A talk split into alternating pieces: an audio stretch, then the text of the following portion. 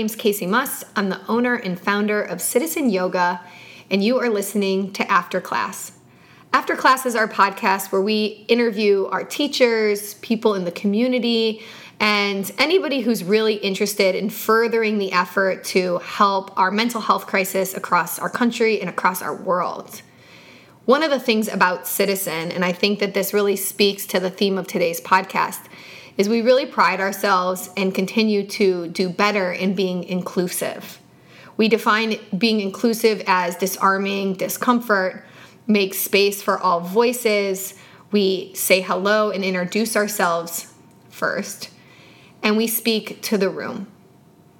Our guest today is one of our wonderful teachers, Chris Warnack, and he is had moved just from Cleveland and now he's back to being a Michigander. Yeah, that's right. um, so welcome. Thank you. I'm so happy to have you here. I'm really excited to be here. Thank you. Um, so before we get deep into some of the themes that we talked about, particularly around belonging and inclusion, um, how did you find Citizen? Um, I'll ask you easy questions. Yeah, that's get good. you relaxed and warmed up. I told Kayla on our last podcast, like, just give yourself five minutes and then you'll just yeah, I you'll, can definitely feel my like, like vibe. yeah, I need to breathe a little Yeah, bit. yeah. Yeah. Do the yoga thing that we talk to people about.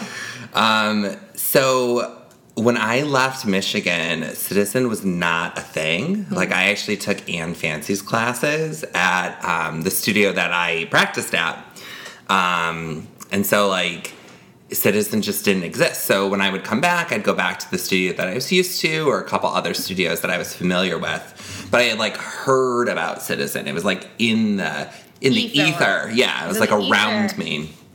And then when I finally moved back a year and a half ago, um, I went back to the studio that I started with and Yeah. was teaching there. Um, but I started practicing elsewhere because I wanted to, you know, just get outside of my own box and outside of my comfort. Mm-hmm. And I started coming to your class in Detroit at 5:30 on Monday nights. And instantly I was like, oh, yeah, this is cool. This is great. And I started, um, I'm actually really good at manifesting things. So right away I was like, I'm going to teach here. Like I told myself, like, I'm going to teach here. And so I was, but I know as an elder that if you want to teach somewhere, you need to immerse yourself in the community. So I just started coming to more and more classes, and then I signed up for a 300 hour training with you um, with Citizen, and um, yeah, that's how I kind of discovered it. Like my friend randomly was like, "Let's check out Citizen," and I was like, "Okay." And then from then on out, it was Yeah. This it felt right. It was a mutual stalking. yeah, good. It was. It was a mutual. Once I knew who you were, he used to go on the right side of the room when it, yeah. it was on the. It was like sixty-five people sweating to death. right up against the wall, right up. You were the always. corner. Yeah, you were always in the, next to the wall. I mean, I think that that was like. I always find it very obvious, um, especially when I'm around, like who. It's like not looking for just even a teaching style. It's really looking for a set of values. Mm. That's really like what I'm trying to find in people who end up teaching for us. Which is like, what are your what are your values? Yeah. What what is most important to you? So that's a question now. What's most important to Yeah, me? what's most important to you? Because to me, it was it was very apparent. yeah. Um, but I'd love to hear it from you because I've never asked you that. Yeah, community is really important to me. Mm-hmm. Um, incredibly important to me, and that was that is one of the things I really enjoy about Citizen. Like you came right up to me and you were like, "Hi, who are you?" Oh God. I haven't met you. Yeah. And I was like, hi. You're like, you look familiar. You know, it just was a really natural conversation. And then um, even when I had signed up for 300 hour, you were like, oh, hey, here's JT. You know, meet Yeah. this person, meet this person. And it was really nice to like interact with other folks. And um, like really everyone that comes to Citizen, they're such dedicated students, which is really impressive Yeah. because that's not the case everywhere. But citizen students are really dedicated and really open and really community focused. So I, I love that. I appreciate that. Um, I love that philosophy is a backbone of of citizen. Um, your philosophy class, like I entered into that, like found stumbled upon that, and Yeah. really um, it helped me connect further. Because I think when my yoga has and is the strongest is when I'm in the work of studying philosophy at the same time. Um, when I'm just trying to be a teacher and just trying to like make a living, it all falls apart for me. Yeah. Um, I, I think that that's a universal. If we could put that on a banner in every teacher training, on a teacher on yeah, a t-shirt and yeah, just it. say like, "Stop it." yeah. You know, like you're gonna ruin your experience. And you've said that so many times, like, don't worry about making money, just you know, Yeah. do your work, like do a great job and it all comes. Yeah. And it's true. Right. You know. to the degree that it can, right? Yeah. Like I think that that's the biggest thing is like you can't expect a certain job to give you certain wages Yeah. if you're not going to put in so extra amount of effort.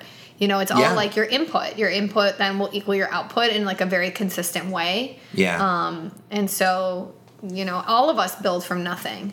I think that we forget the starting stories of every teacher, and that there is us. This every person has d- walked that walk, including myself. Right, like the zero people, the one Yeah. person, the five people were rewalking that walk in COVID. Yeah. you know, but there is a joy, and if you walk in disappointed. It, it affects the energy you're sharing with your space. And so I think that that's part of it. yeah, and I feel like the students feel that too. Yeah. You know, because Yeah. there's a shift in the energy. They're Yeah. like, oh, you're not excited to see the, you know, the two of us or whatever. Right. That is kind of the nice thing about COVID and Yeah. joining Citizen in the midst Oh, of God. a pandemic. Yeah. Is like, I didn't feel pressure, Yes. you know, because you can only have a certain number of people in classes. Right. You know, you can only, um, so it almost felt more comfortable to me. Yeah, there's no Um, expectation yeah. of like having to be this big classroom. Yeah. Mm-hmm. Yeah. I, I actually I understand that, and I think in some ways, uh, it's so humbling and also just so relaxing. Yeah. it's like this is it. You're these 15 or 18 people. Like that's all you it feels get. more intimate too. Mm-hmm. You know, like I feel like, you know, let's say like my Thursday usually has ten or twelve people. Yeah. You know, like I can know everyone. I can see everyone's body. Right. I can talk to everyone directly. Right. Which is something that you you know becomes harder in big classes when classes get packed. I think that that's where you really. This is such a beautiful time in our studio's history. Please replay that to me over and over again. I Just can't believe, yeah, that that came out of my mouth. Um, uh, that you're responsible for that. I will, Okay, okay. thank you. Um, but you know, not everybody gets the opportunity to experience Citizen how Citizen was when we first opened, and one of the reasons that I can see everybody in a room is because I'm not seeing all new faces. I'm seeing like their lifetime of their practice with Citizen, Yeah. and so when I see you, it's like I've memorized your habits, Mm-hmm. your body, your like your tendencies, your energy. So it's so much easier to then accommodate for five more people Yeah. or 10 more people because I know each person so well. And so that's the opportunity that you have. And that's so not just talk because the things that you tell me are so consistent. Yeah. Like, oh my gosh, deeper, come on, move your knee. Let's deeper lunge. You can do it. Turn open. You know, so Yeah. you do see our our work, which is it's Totally. Mm-hmm. really refreshing. Like e- e- I really do feel seen by Citizen. That's you know? awesome. That that's like our that is definitely a mission for sure. So I guess you you brought something for us, which um, I I sometimes do these like little surprise and delight exercises. You know, the other day in Detroit, um, oh Chin, I believe her name was Chin. She I I had introduced myself again because I hadn't seen her in a long time. She was like, you know, I've only been in one of your classes, but you brought us oranges, and I remember it. I'll remember it forever. And I was like, what? Like, yeah, I like love People bringing love a little fruit. treat, yeah. yeah, I love bringing fruit for people, or you know. And so sometimes in the beginning of classes, um, maybe I'll do it this week. Um, reminds me that I'll bring like a little exercise Yeah. for everybody. So yeah, let's talk about your exercise. Yeah, What so was it? was right in January of this year before, you know, the world exploded. The apocalypse? the Yeah. apocalypse. And you gave us these cards for the beginning of the year and it was three lines. What are you what is your reckoning? Hmm. Um, what are you letting go of and what are you allowing? Mm-hmm. And you know, I remember sitting there and just being like, "Oh my god, this is so intense. oh, this is so intense." I feel like that's such a me thing. It's Yes. like I just met you. Now let's Yeah. talk about your whole soul. Yes, exactly. Yeah. It was, I mean, it was a little nerve wracking. Great. But s- it's been so important to me. So, my reckoning for this year was uh, a reckoning with material success Hmm. and my expectations of what success is or success looks like. Hmm. Um, and so, for me, a lot of the letting go was letting go of outside expectations Hmm. um, of me trying to uh, live a certain way or trying to exude a certain energy or success to kind of cover up for insecurities that I feel, um, which I do think relate is related to like my sexuality as well, right? It's like. Yes. You know, I'm and I'm also a cancer, so it's like these I don't layers know what that of means, shell. but yes, okay. I know you're a crab, right? Yes, okay. yeah. So a hard outer shell. Okay. So like a lot of, you know, I do build up a lot of walls, uh, like a lot of protection. Okay. You know, that is that is my work to like let go Mm. of those barriers. And then so what I was trying to allow in is like a balance finding a balanced happiness. Mm. And um COVID made that like force that to happen for me. Mm-hmm. Like I lost my job. Mm. Um, that was already like I came to work for a startup and it was already like rocky roads for the first year that I was here. Mm. Yeah. Um, and so this expectation I had of success, because I was a um, chief marketing officer in Cleveland, like Mm. Yeah. really successful, really great job. And I left that like because I needed to come home. I missed my family. I had been gone for almost 10 years. I wanted to be back in Michigan. And I was like, okay, yeah, I'm going to trust this startup. And it fell apart a little bit. And I rebuilt myself last year. And then this year has been like, big Boom. explosion Yeah. and like forced me to like face all these things. Yeah, like reckoning. Um, the definition is like to settle, like settle your accounts, sort Mm. of. And the other part of it, so if you're listening, is like writing out, like, well, what is this thing that you're reckoning with, and then um, what are you letting go of? And then I think that the most important thing, which I love more than letting go of, is like, what are you going to allow? Mm, yeah. And so, what was your statement again for allowing? I'm allowing myself to find balanced happiness. What does that mean?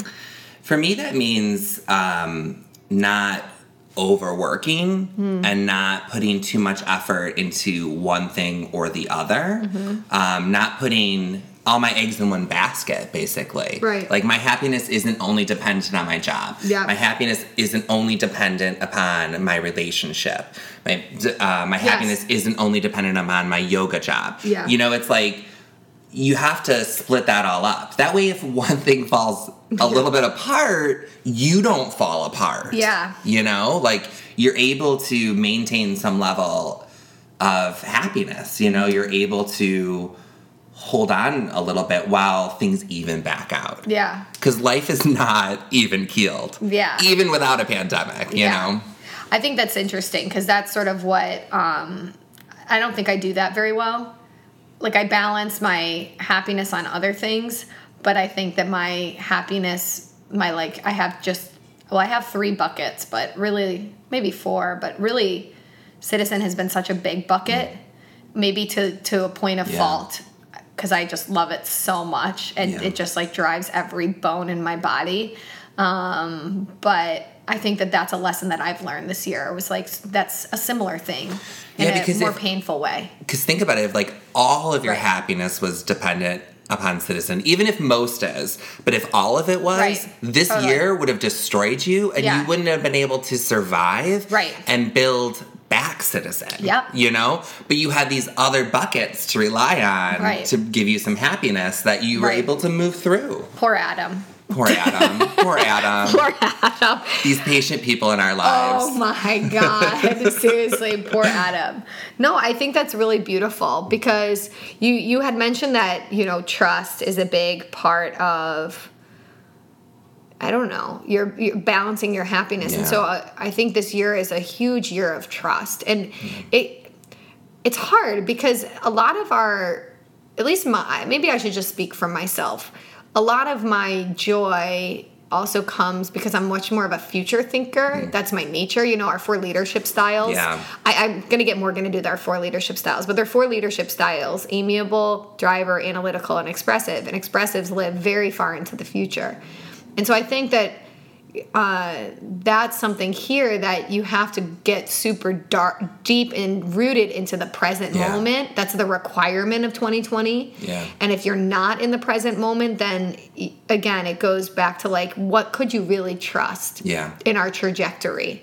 And like, there's only so many things you can trust your own effort, Yeah. you know, your intentions, your actions you put into in the past. And like, that's it Yeah. that's it that's i think that before we took for granted the trajectory of our lives our Yeah. country our everything Yeah. so you know we never thought that this would be where we were Yeah. And that's in, like I'm also a future thinker, but for a different reason. Uh-huh. Like I'm um I'm a worrier and a planner. Uh-huh. Like that's kind of who I am. i'm a worrier and a non-planner that's even more Yeah. confusing that's just like a ship I without a map yeah. Does that No, mean you have more faith? Maybe I don't know. i don't know go Um, ahead yeah So, um, a lot of my work this year has been like coming back to the present. Yeah. You know, and stopping trying to figure out what the future is going to look like. And, oh, these are the 20 different paths, and thinking down every single path and every different scenario. It's like, just stop, you know? Yeah. And like, I have forced myself to stop this year. yep And I. I actually feel the most balanced I think I ever have in my life. that's great I am like, I am in a really, really great place. great Um, you know, yeah 38 years later, So how you know. does that how does that um like come into your teaching? Like when you are teaching a class, like what are some of the things that people can expect from that experience? Like what what is like your offering? Everybody has their own offering. You Yeah. can say it's universal, but it, it isn't actually. It's not. No, it's definitely not. You're definitely gonna get jokes. You're gonna get um, some levity in my class. That is who I am by nature. Like Yeah. I don't think we should take things as seriously as we often do. Yeah. And that doesn't mean that I don't take yoga seriously because I I, really do. Yeah, You know, like I really care. Like you've seen my notebook. It's insane. Like Yeah. I write out every detail and Right. I write out, you know, I, I really think about how I'm putting together a class. But I want to make sure that while you're there, you can get out of your head a little bit. And Yeah. so like if you giggle, if you laugh, if you like I feel like that's really helpful. Yeah. You know, people need to just shrug off life sometimes. Yeah, You Todd know? Todd uses that technique quite a bit. Like he has the same jokes, and him and I always joke about his same jokes. And you know, one of the things he says is like it just it works to lighten the mood, so like people just like can surrender a And little so- bit more. yes, and soften their Yeah. edges. Yeah. Um, the other thing I think you really get in my class is a sense of um, empathy Yeah. for yourself 1st and and then for others because I really think um, a lack of empathy is is one of the biggest problems that we're facing as a country as a world. Um, and I really do think it starts with having empathy and care and compassion for yourself.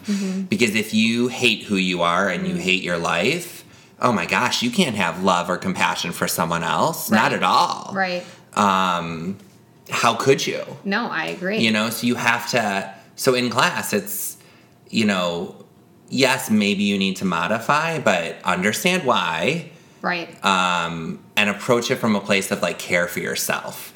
Not because you, you know you don't want to do the work, but because you need to modify, or you you know that's what is calling for yourself. Yeah. So, like, is there a deeper seed to why empathy is one of those bigger themes? Um, that's a really good question. Um, I think maybe it's like growing up as a gay man and not being understood by people is probably why. Um, and I would say at a point in my life while I was hiding or trying to deflect, I probably was not as empathetic as I am today. I probably was not as kind as I was today. And so I think there's a reckoning of that in my life, or there was at some point where I realized, oh, I've spent all this time kind of deflecting and maybe um, casting nastiness on other people. Um, let me now figure out how to have some love for myself so I can have love for other people. Okay, now I've learned this. Let me help other people. you know, that. yeah, Journey that way. yeah. You know, okay, there's two thoughts that I have, but one I just wanted to read because you brought the book from our philosophy course. We're covering um, good citizens, and one of the um, passages that I did not highlight, but I highlight the whole book. uh, so that's the irony of my highlighting is that I just highlight the page and then talk about it. Um, which he says, um, peace, love, and happiness begin with ourselves. The suffering we see out in the world is reflected in the suffering, fear, and anger inside. So when we take care of ourselves, we are taking the first step toward taking care of the world. And I think that really summarizes some of what you were talking about. Yeah, I actually think I highlighted that in my book. I I did highlight that Yeah. one. That's um, that is 100%. I actually really resonate with this book. I, I really enjoyed this book. Mm.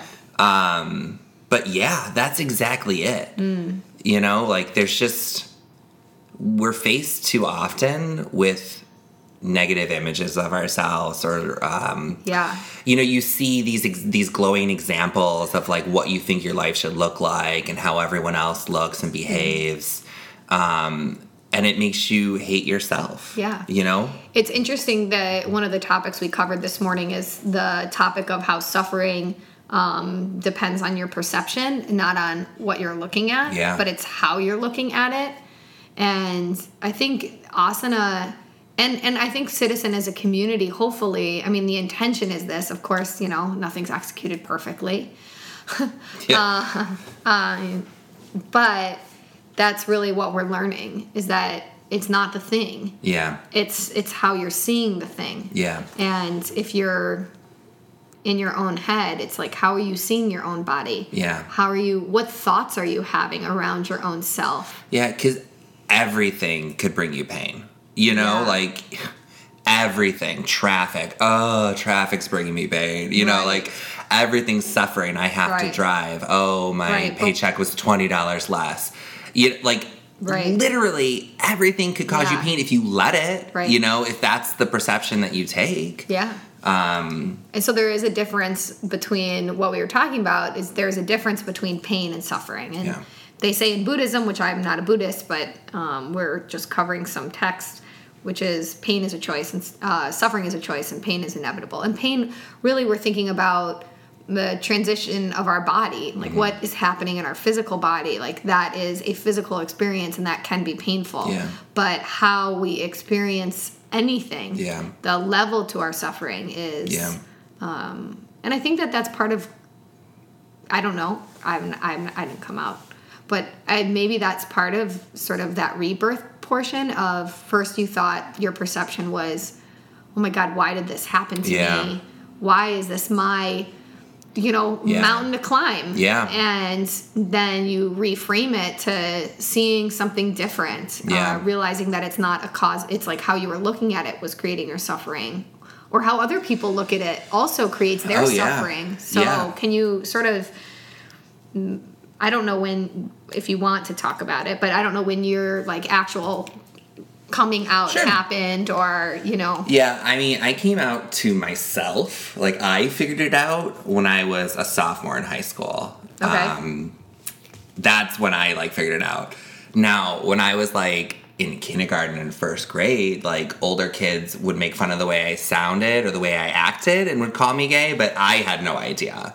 You Yeah. know, I just had That's been so picked on that whole time. Oh, it sucked. it so sucked. painful. Yeah, it was terrible. Imagine being like five and six years old.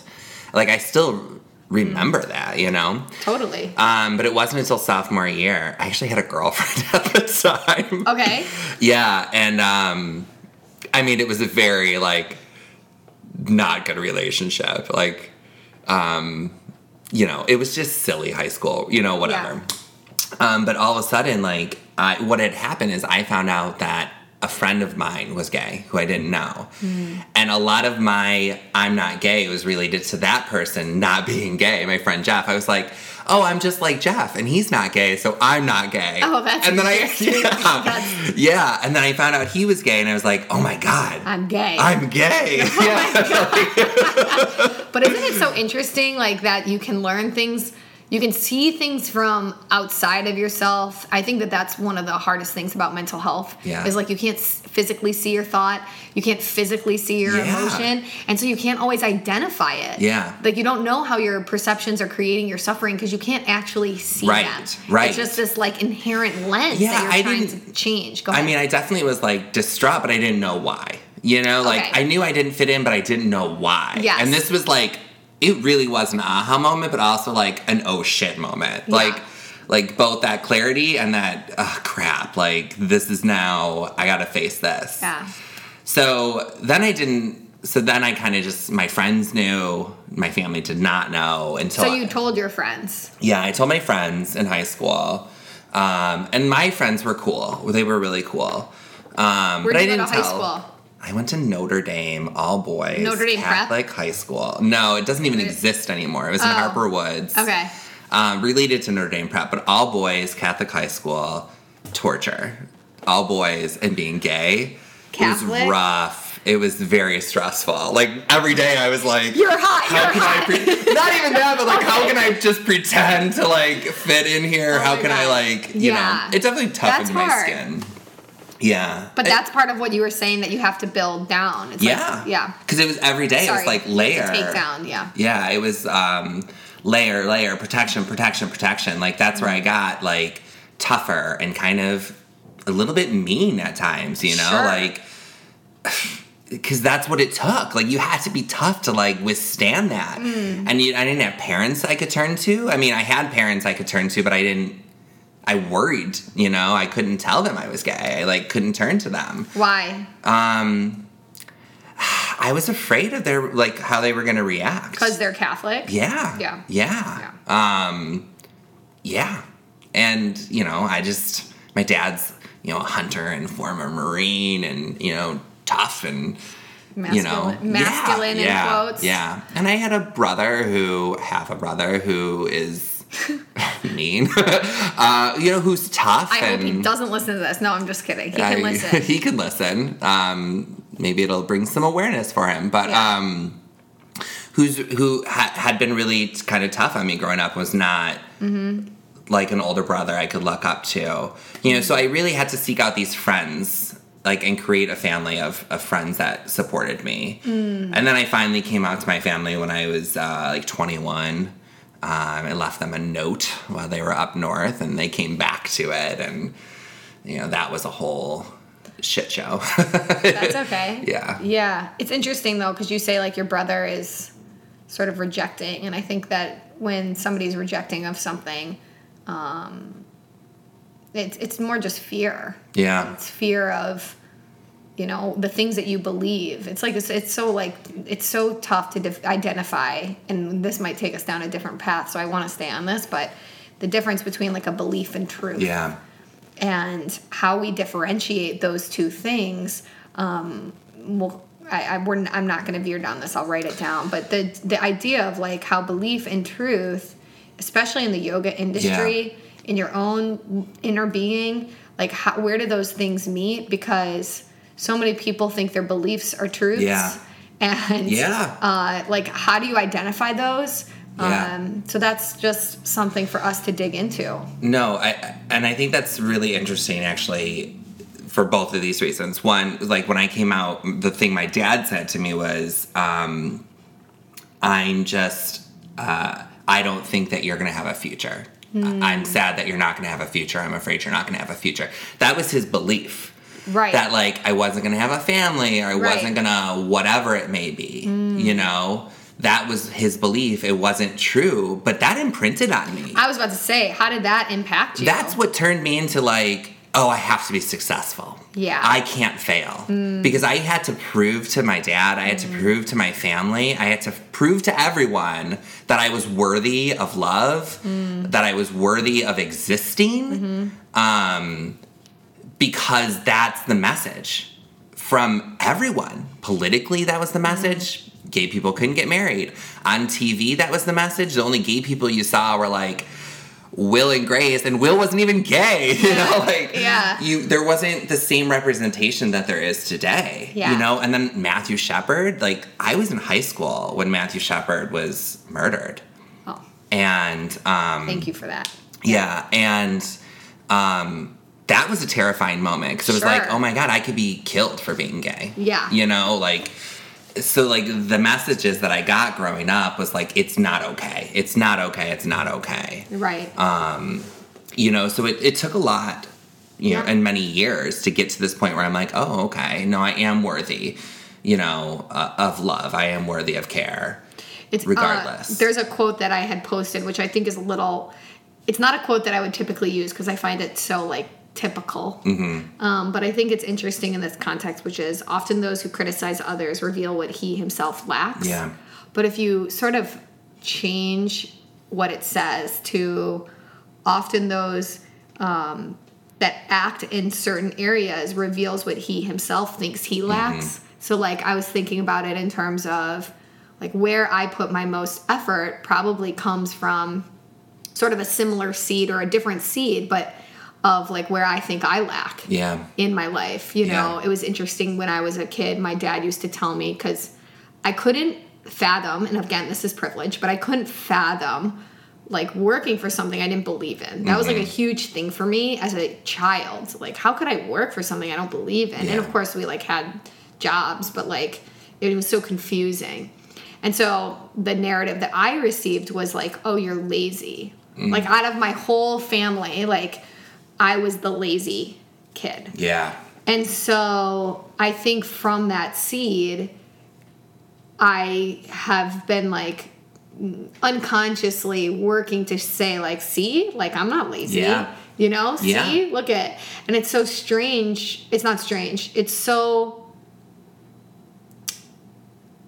clear, actually, that that's where so many of our actions come from. And part of doing inner work, doing good yoga Yeah. work, is uncovering that. I'm, I'm so aware of that. That's not like something that it was like an aha moment right now, but it still Right. drives some unconscious behaviors that was off had in common. Yeah. So just what your dad said to you seems to me like Oh yeah, it just spun me the rest of my life. And here we are being able to articulate, like we've done the work to articulate what it was that drove our our, our behavior or to where we are. Think of the millions of people out there that have no idea what's driving their motivations Totally. because they haven't done the work, you know, because Yeah. they don't they don't have that self-love, that self-care to do the work. Like Yeah. you know it all goes right back down to like what my my goal is i want people to understand themselves i want people Mm. to care about themselves I think one of the things is like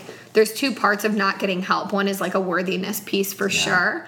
And just like a general fear of what it feels like to have somebody help you. Yeah. Um, I think that there's less of a stigma around therapy. Like Blends, who we're working with, they're offering free consultations like often Yeah. to our staff and to the public, and they're on our dig- they'll be on our digital platform offering uh, mental health segments.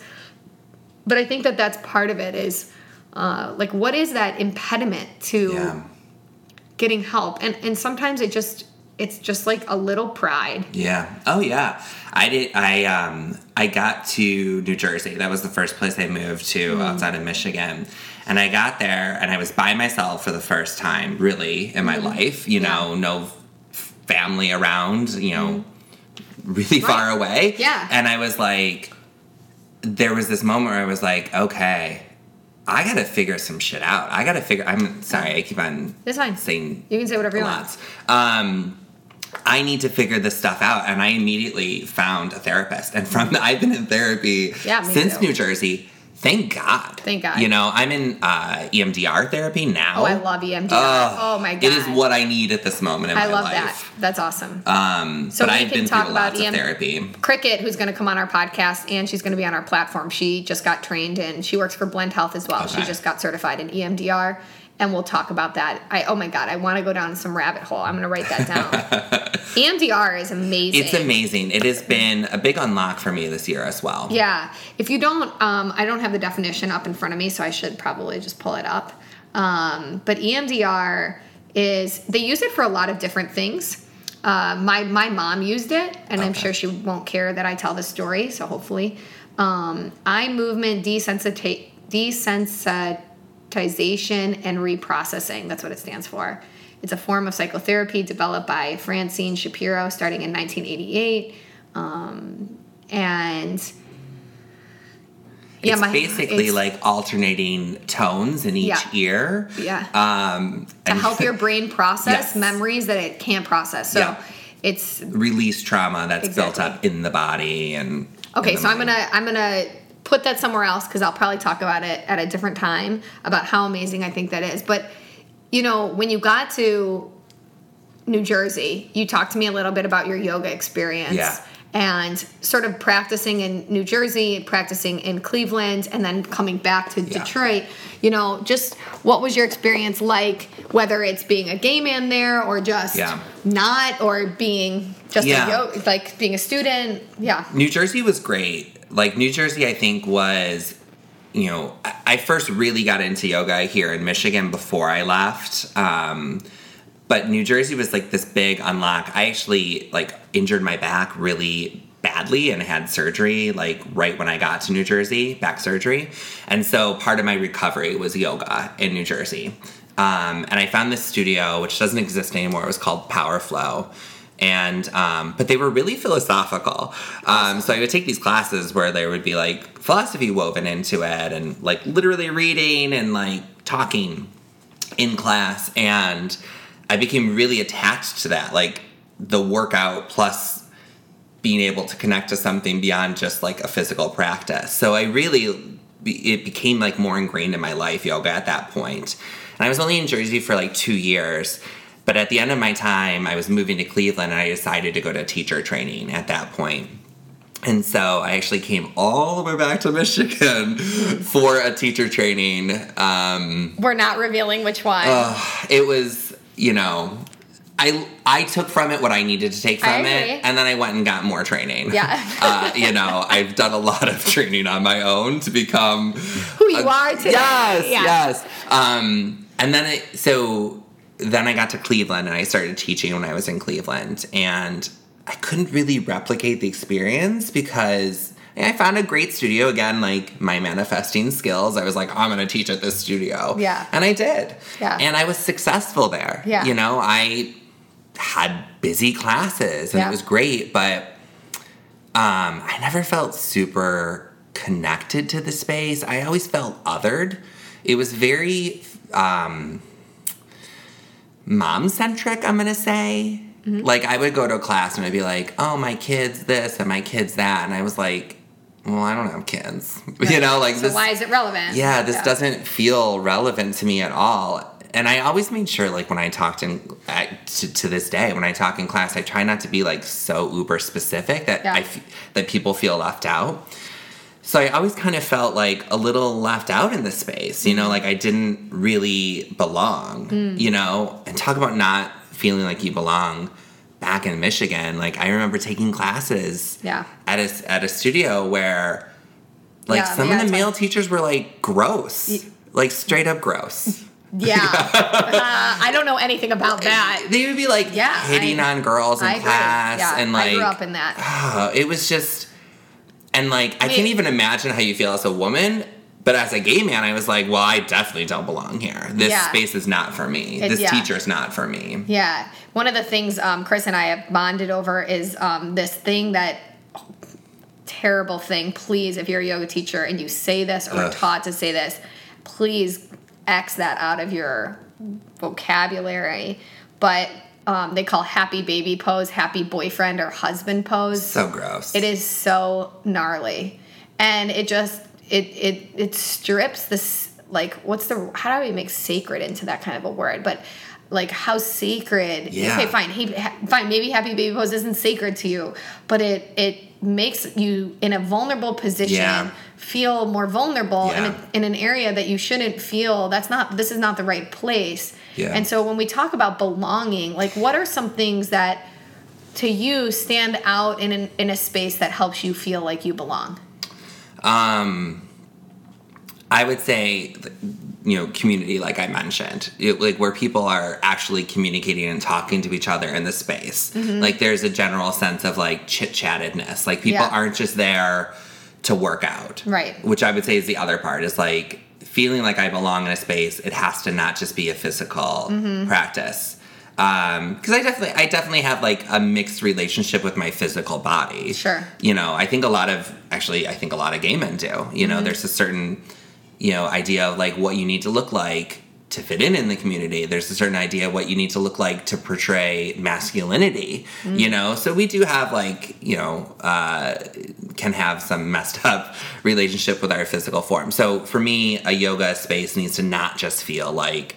Oh, I'm going in to burn, Burn some calories, calories, and yeah. bench press. Yeah. You know, like it needs to it needs to have this other connection. I think that's one of the reasons, and I don't mean to hate on um, this school, but like high to low push up, like it's fine.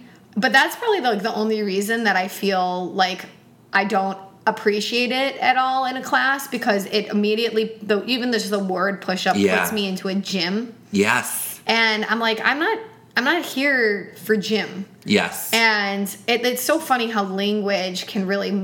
I mean, it's not fun. It's it is literally language sculpts your experience in a yoga class. yeah. um, it it really does. Um, and I'll say the other thing for belonging is like seeing a reflection of myself, and even if that's not like. It ha- it, that doesn't mean it has to be like another gay man. Yeah. But like seeing queer folks Yeah. in a space comfortable signals to me that I can be comfortable. Mm. I'm like, oh, here's, you know, a lesbian who's really comfortable. Here's, you know, here's We this gay guy who's really comfortable. lesbian friends. Yeah. But you know, but it does make a big difference because it's Yeah. like that's a signal to me that it's a safe space. You know, like if I know that there are other people like me practicing there, I'm like, oh, okay, this is safe. You Mm-hmm. know, I, I can be I can be comfortable. I can relax here. That's great. I mean, I think that that, I mean, that has always been my my hope, but um, it, it's not always easy because again, I think that if you listen to paradoxes of the yoga industry and uh, my session with Carrie, you know, sometimes you just don't know that Yeah. it's not it's not inclusive. Yeah. You know, not not for bad intention, just an, a non-knowing. But it's not like you're going out and you're like, okay, I need four gay guys, Right. eight lesbians. Yeah. You know, like you're not like going a out recipe of di- Right. diversity that Yeah, most yeah. most most um, places are now like, all right, let's put in a recipe for right. diversity. Oh, I'm just gonna check these. But it's not like that at Citizen. For me, it's been like it just happens, and that's I think why it feels safe to me. It's like Mm. it's a natural occurrence because you've created an environment where everyone does feel seen and welcome. Mm. Um, that's really. That's really the recipe for belonging Yeah. is just creating a safe space for folks. Totally. You know, and then the people will find you. Yeah, You know, the right teachers will find their way to your space. yeah. I mean, I one of the interesting things that um, we do is we talk before class, and that's something that you mentioned, and that is actually purposeful. It's not like a the room's out of hand, and I have no idea how to control it. It's like I'm usually the loudest person and making bad jokes, um, but it, it is a way of disarming people's Yeah. discomfort and it's also an acknowledgement that as much as mind you have an hour plus to be mindful together you know if you want to have quiet meditation time i don't mean this in a rude way go home Yeah. like what are you gonna you're self-realizing while somebody's throwing their Right, mat right. next to you like Right, you know if- sweating next to you, okay. yeah and so i think that that was something that was really funny i remember one of the times when we first opened in cleveland a woman complained about our 11:15 Saturday class because it was so loud. She found it, it intrusive that our studio is loud before class. Wow. And which is okay.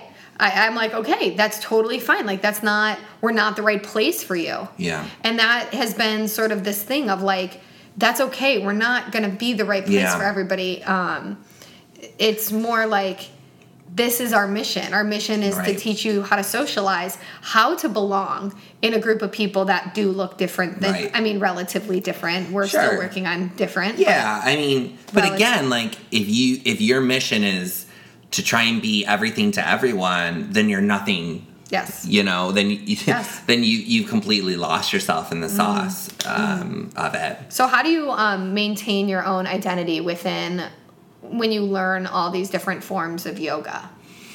What has been your technique? Because Um, I think that that is one of the most challenging things to do is is stay true to Yeah. yourself. I am very lucky. I have a very strong sense of self, I will say.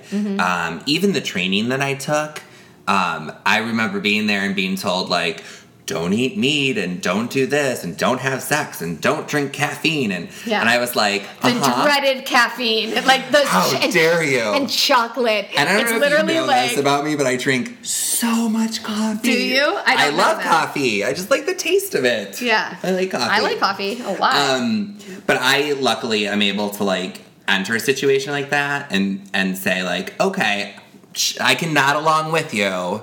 Yeah. But then make my own decisions. Yeah. You know, and and I'm I'm blessed in that respect. Hmm. So really, like I take a lot of different trainings and I take what serves me and I leave what doesn't. Right. And that follows me literally everywhere in my life Yeah. as often as I can. I'm like, thank you for that. That serves me. Thank Yeah. you for that. That doesn't serve me, but thank you anyway. And I will let it go. Right. And really trying to let go of those pieces that don't relate back to who I am. So, Mm. You know, I take I've taken a lot of trainings with a very intelligent anatomy focused teacher, and I love him very dearly. I think he's absolutely wonderful. Um, but his idea of messaging is different than mine. Right. And you know, he had spoken about like, you know, messaging needing to be around the body and the physical. And I'm like, I appreciate that note, not how I feel. Because to me, that falls into the space of like, You're in PT. you're in PT, Yeah, you're in a physical you know, therapy like. I need my practice to feel more connected to something. Um, it's like my church. Yeah. You know? Um, My nephew, the one day, I have a million nieces and nephews, and I spent a lot of time with my nephews. And the one day they were going to church, and he was like, Are you coming to church with us? And I was like, I am not. I am going to yoga. And he was like, I am not. Why are you why are you going to yoga? You're not coming to church. I said, Well, you know, buddy, uh, yoga is kind of like my church. You know, and I don't want to equate the two. Like that's not what I'm. Trying to do. I, no, no, I get it. But like it is my way to connect back to myself and back to my community and back to my higher. Right. You know, um, when I'm moving and breathing and listening to the philosophy and listening to the message, like Mm. that is my version of of understanding the greater truth Mm-hmm. to being connected to something higher than myself. Yeah. Yeah, I mean that's uh, if it's not. I, I don't really think of it as a physical practice. Uh, I do for sure, and I think that's where I get stuck. Is like Yeah. Every school of yoga is so convinced that they're the right school Yeah. of yoga. It's like hysterical to me. It's crazy. It is a little, and so and like you know, one of the best things I ever heard on I, th- I might have mentioned this already on the podcast, but I listened to a lecture, and the guy speaking on the lecture, he's a like an expert on Chinese medicine, and he said, you know, a very well practiced technique becomes anybody's truth, mm-hmm. and so that's just you know how I think of schools of yoga is like it's. If you're very, very practiced in a really good technique, it becomes your truth. But Yeah. does that mean that it's the ultimate truth?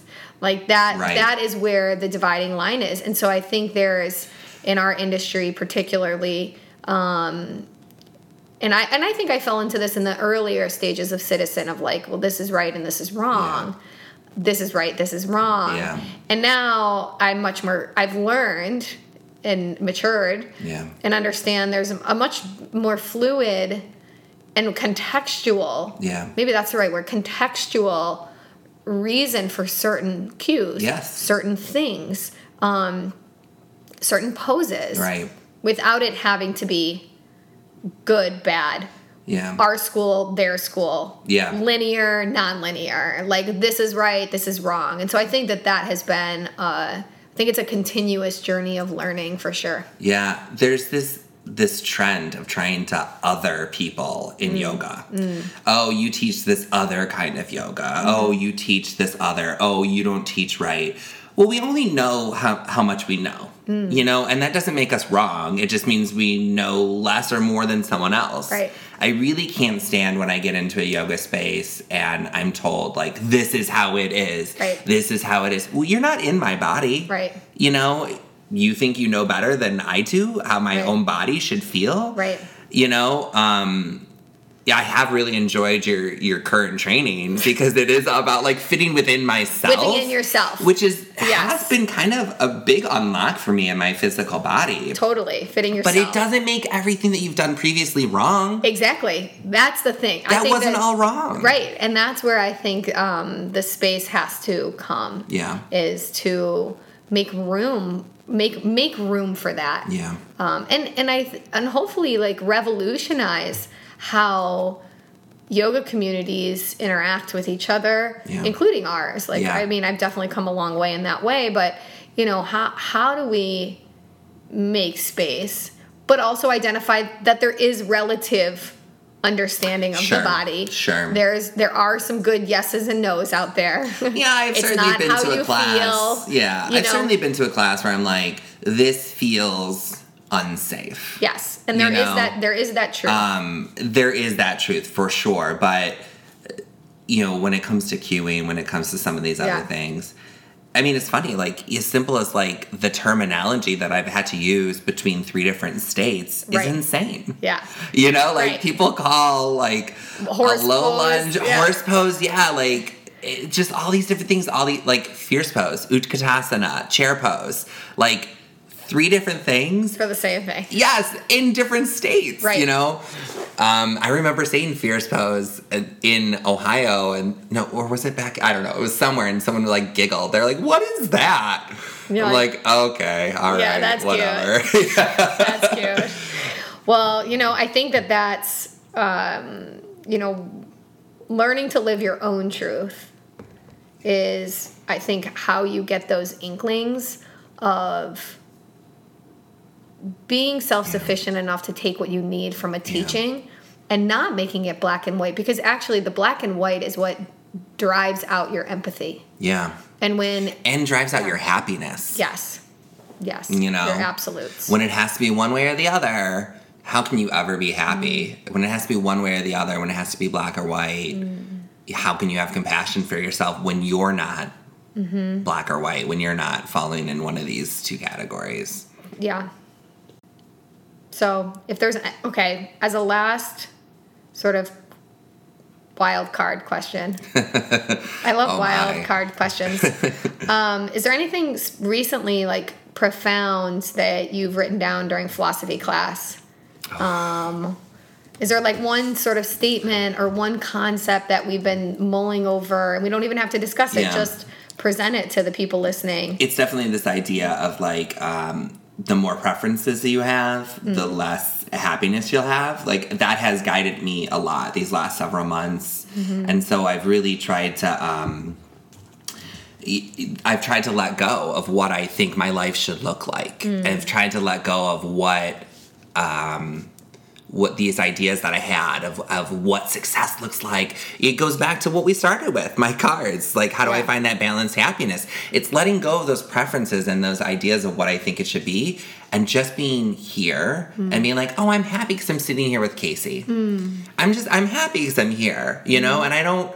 I'm not going to worry about what I'm doing in two hours. Mm-hmm. When I get there, I'll be happy because I'm there. Yeah. You know? Yep. Um, Great. this conversation like wanting this conversation to go a different way and if it didn't go that way i'd be unhappy like that's just craziness to me but that is really how a lot of people You'll think function. yeah if it's not this way Hmm. i'm unhappy if the class doesn't feel like this i'm not happy Oh you know these things are all related I you know agree. Preferential practice. That's a whole other topic. yeah But yeah, I mean that that to me was really profound as well. It's like if you only could taste salt. Yeah You know, you're like, I only like salt. Well, I do only I like salt. a lot. but if you if you only like if you only liked salt, uh, then you don't realize that, and you won't eat anything without Yeah. salt in it. That there's so much how goodness. would you even know Right. you would have no idea and that's sort of how people are um, we we all um, have our own preferences Yeah. i love that more more preferences you have the less happiness you have If you could eat one food for the rest of your life, what would it be? Ooh, if I could eat one food. Oh, this is tough. Oh, okay, it's shrimp. It's shrimp. Shrimp? is that? Shrimp. Okay. I really enjoy shrimp. okay, so I. So I don't eat meat. Okay. Um, I, I have high cholesterol, and so like one of I shouldn't be eating shrimp. I have high cholesterol. I had high cholesterol. I had high blood pressure, and so like one of the things I did this year was cut out um, meat Uh-huh. from my diet because it forced me not to eat unhealthy foods. Really Yeah. was the driver behind it. So I eat a, a ton of vegetables, but like my one treat is Is like shrimp. I usually buy like shrimp every single time I go to the grocery store. Really? Yeah. I've never. i had only i've only eaten shrimp once in my life. Yeah. Really? Uh-huh. Oh my gosh. And I ate it at Voyager. Have you been to Voyager in Ferndale? Um, I don't think I have. Okay, so they have this peel and eat shrimp that's like amazing. That I I still I that was actually the only time I've eaten shrimp too. Yeah. But it was really excellent. So Yeah. to Okay. Now I'll have to check it out. Yeah. Yeah. what a weird response, though. Shrimp. Shrimp. I like that shrimp. That's funny. Well, I'm so glad that you were here. Thank you for having me. I, really have I appreciate myself. it. And you guys can find Chris. Um, he's at primarily our Detroit studio because he lives on the east side, but um, is also in Royal. Oh, Royal Oak on Sunday. yeah, Royal Oak on Royal, Sundays. Royal Oak yeah. on Sunday. And um, thanks for listening. We have so many good things coming up. We have our new digital platform releasing. If it's already released, how excellent. And um, it's going to be an app starting January 2021. So I think that you did. Did you film yet? Not yet. I'm slated to. Uh, You're okay. Good.